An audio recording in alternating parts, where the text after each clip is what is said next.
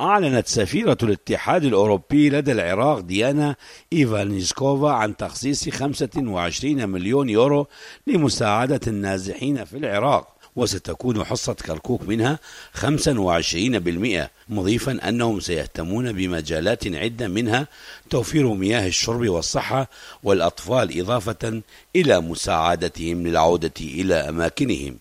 مساعدة الأوروبية ليس حجم كبير. في هذا اليوم فقط 5 مليون يورو للكركوك ولكن بصفة عامة نحن نقدم 90 مليون يورو مساعدة إنسانية في هذه السنة لكل الشعب العراقي. أما محافظة كركوك ونحن نريد أن نقدم مساعدة في مجال تزويد مياه الشرب في مجال الصحة في مجال حماية حقوق إنسانية في مجال توزيع مواد غذائية للنازحين واللاجئين وطبعا في كل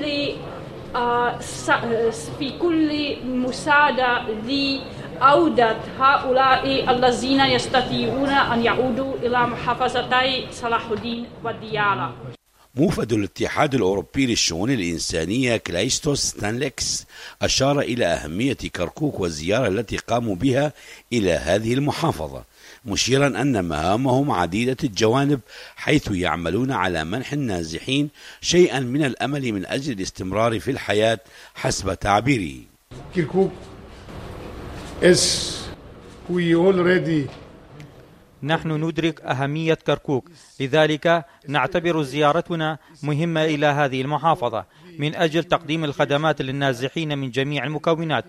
ونحن نأتي بالمساعدات من الاتحاد الأوروبي أيضا إلى كركوك. ونحاول من أجل كل نازح أن يعيش حياة طبيعية يحافظ فيها على حقوقه الإنسانية. وأن نمنحهم بعض الأمل لكي يستمروا في الحياة. وعلى الجميع أن يميز بين من يحمل السلاح من المسلحين وبين المدنيين. إدارة كركوك رحبت بهذه الزيارة حيث أكد محافظ كركوك نجم الدين كريم أنها المرة الأولى التي يتم فيها تقديم المساعدات للنازحين في كركوك من قبل جهات خارجية.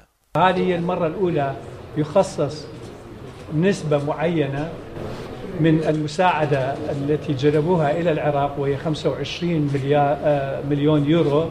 25% من هذا المبلغ مخصص إلى كركوك ويوزع من قبل المنظمات الغير الحكومية التي يتعاملون معها ونحن نشكرهم على هذه الزيارة.